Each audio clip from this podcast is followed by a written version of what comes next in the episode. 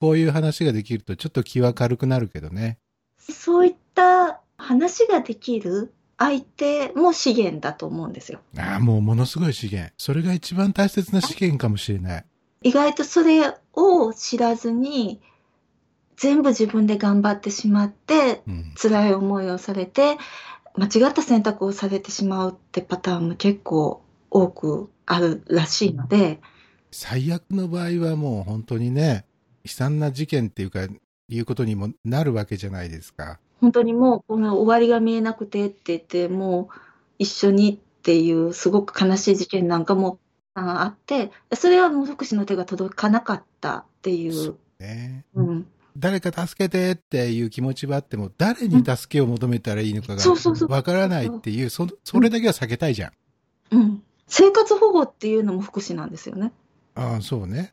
公的資源っていうものの使えるものはどういうものがあるのかっていうのを山根さんは知ってないとこの仕事ができないはずなのでえ私その裏技知りませんっていうのは通用しないはずだから、そうね。そこをどういかに掘り出させるかもう出せないんですよでもこれ必要なんですよっていうので出てくるのかどうかっていうのは私も分かんないんですけど木山根さんのうん。資格私が持ってる介護福祉士なんかよりずっとずっと難しいんですね。ええそうなの介護福祉士になるためにはうん介護の仕事をして3年の実務経験が必要で、介護福祉士がケアマネージャーの試験を受けるためにはさらに5年の実務経験が必要なんです。最初からケアマネージャーにはなれないってことなれないんです。一旦介護福祉士になって、えっとねその次介護福祉士とかねあと看護師とかあドクターも確かなれたかな。あ、ああ、そうなの。はい。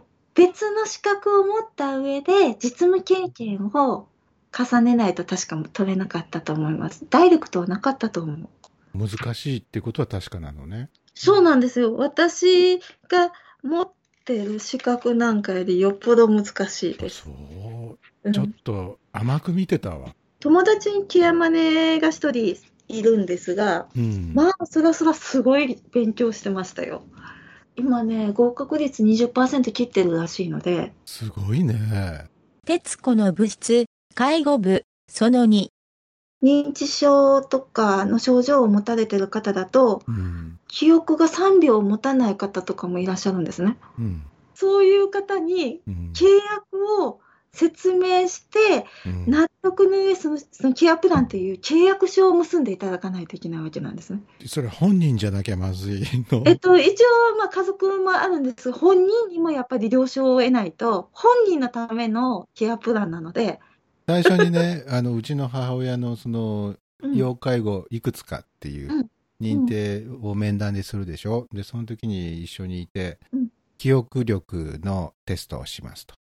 今から3つのものを言いますんで、これ覚えておいてくださいね。後で聞きますから、つってう。んうんでね、まあその時なん、なんだったかな、消しゴムとカレーライスと靴とか、なんかそんな全然関係ないもの3つうん覚えておいてくださいね、つってんで、また普通の質問に戻って、10分ぐらいしたのかな。で、さっき覚えていただいた3つを答えてくださいっていうね、テストがあって。僕その時答えられなかったもんね。大体の方ね答えられないと思いますあの、うん身構えてなかったらなかなか難しいと思う僕ね、今から記憶のテストをやりますって言われた時にビクッとしたもん。これ絶対自分無理って思って。そのテストがね多分長谷川式って言われるおお。認知症のテストなんですけどうん。あの100から7ずつ引いていってくださいみたいな、はいはいはい。。言われますすなんかそんなのもやったような気がする。これができなかったらズバリ認知症ですよっていうんじゃなくて うん。それらを点数評価してて何点20何点以下は認知症の疑いがありますよみたいな指針でしかないんですねうん。それを聞いて少しは安心しましたが、 でも少しだけね。 三つぐらい覚えとけよっていう話なんですけどね。いや、でもね、難しいんですよ。本当にあれ、あの、私もよく横で聞いてて、うん私もやべえよなって思うね。やっぱりやっぱりやばいさ、あれすっごい難しいですよ。一番よく言われるその物忘れなんですが、認知症と加齢による物忘れの違いっていうのでよく説明をさせていただくんですが、そう。加齢による物忘れの場合は、この間、あの話してた時の、あの人の名前なんだっけって、あの人だって顔浮かんでるんだけどなっていうのは、カレーによる物忘れなんですよ。で、例えば、おとつい晩ご飯何食べたっていうので、出てこないこともあります。それもカレーによる物忘れなんです。認知症の場合の物忘れは、おとついご飯は食べてないになるんです。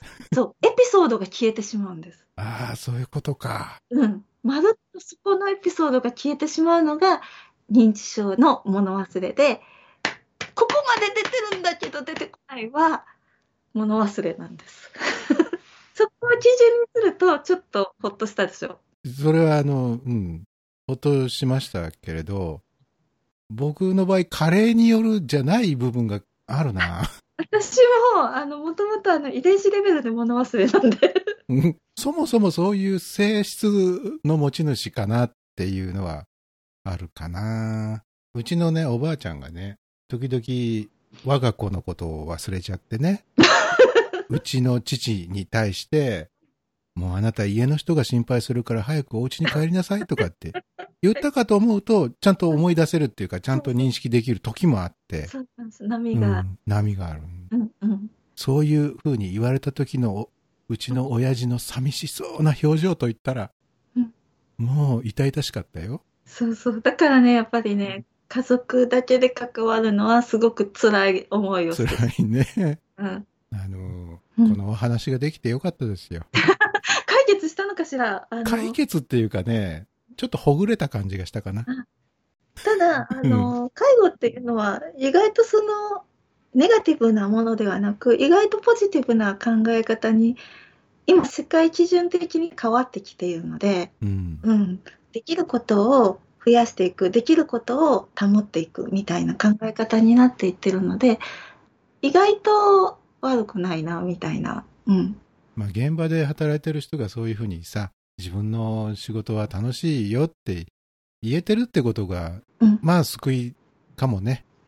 もうね笑いの連続ですよ本当に人間の想像の斜め上の行動をでそれを楽しめる人と、楽しめない人多分いると思うんだよね、職場にも。私はもう、うん、面白くて仕方がないですけど ね。うん。いつ頃ですか、その、仕事中にお怪我をなさったのは。 3月の5日です。で、とりあえず来月からは復帰できそうだっていうことなん4ですね。月の1日にうん。復帰をするつもりで、今準備を、あと1週間なんですけどね。まあ、だから大変な職場ではあるってことですよ。そうですね。あの、腰痛とか、ね、皆さんやっぱり持ってらっしゃる仕事ではあるんですけどね。それはただ単に腰が疲れた、痛い痛いじゃなくて痛めてるわけでしょそうですね。あの、人間を持ち上げてるのでね。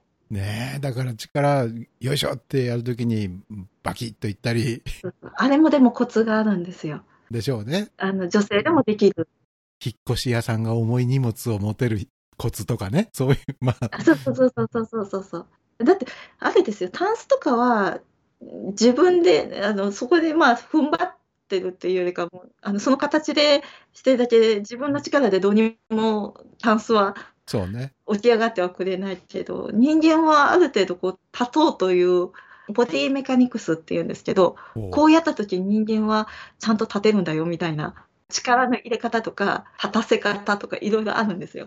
なんか格闘技にも通ずるようななんかね。あそうです、そうですあの、私、あの、柔道とか空手とかしてるわけじゃないけど、そういうことだと思います。まうんあね、コツはあるとはいえ、ブチッと切れるときは切れるので、 うち的で。うーん。ね、見切り、すごい音しましたよ。もうあの、マラソンで鍛えた足の筋肉が、根を上げたわけでしょ。 走ってなかったんでね、しばらくね。もう最近は全然走ってないですか。全然ですよ。でも今回、松葉杖の生活をして、新商者っていう方の気持ちはすごくよくわかりました。この坂道、結構しんどいとか、うんうわこいつが邪魔とかアスファルトの凸凹に勝てないとかいや、僕もね、昨年の夏ぐらいから車椅子を押すっていうことをね、あはいはいはい何度何度もやってるわけですよ。うん今までは母だけだったけど、今は父も車椅子じゃないと病院の中を移動できないから。はいそうするとね、なんかね、車椅子ってなんでこんな構造なのって、ちょっとね、車椅子にダメ出しをしたく なる。すごくよく考えられてできてるんそでうす。機能を使いこなせたら、こう動かないようにタイヤを止めるストッパーがあるでしょはいはいはい。なんであの場所にストッパーが、まあ、その車椅子を自分で漕いで移動できたりする人は、まあそこに手が届くからいいんだけど、押してる人がブレーキかけたり解除したりっていうのがはいはい。手元でできないわけですよ。あるやつもある。うん、あ、そうか。もしくは、足元にガチャンとブレーキバーみたいなのもある。あの、機能によってはある。あ、そういうのもあるんだ。そう。で、えっ、と、慣れてくるとあの位置にブレーキがあっても、なんら抵抗感でバンって、こそう。スッとこう手伸ばして、さっとう、こさっとさっう、と。できる。はい。ということで、まあ、なんか、喋っておきたいこととかありました他に。ねえ、なんだろう。ヒデさん他聞いときたいことって、なんそかうね。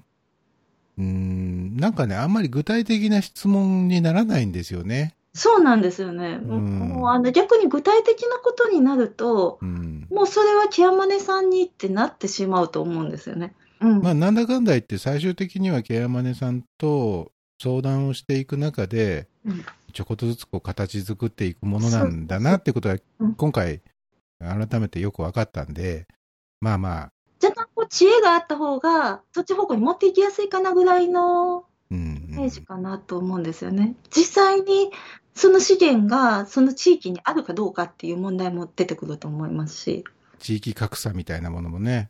特性はあると思うので、だってね、うちの近所のね、市民病院かなあれ、すごいでっかい病院あるんですよ。うんそこがもうほとんどこうゴーストホスピタル化が進んでいて、うんうん、隣の市と合併せざるを得ないみたいなね。多分その老人福祉的なものっていうのはこう細っていってるんじゃないのってあいうのふうに。うちの父親のね、ヘルニアがありますね。どうも。これは手術をした方がいいですね。するんだったらなるべく早い方がいいですね。えけど、私、今月いっぱいでこの病院から去ることになってるんで、とかって 言わ言われた時に、あーって、そういう風なの今、この病院は、みたいな。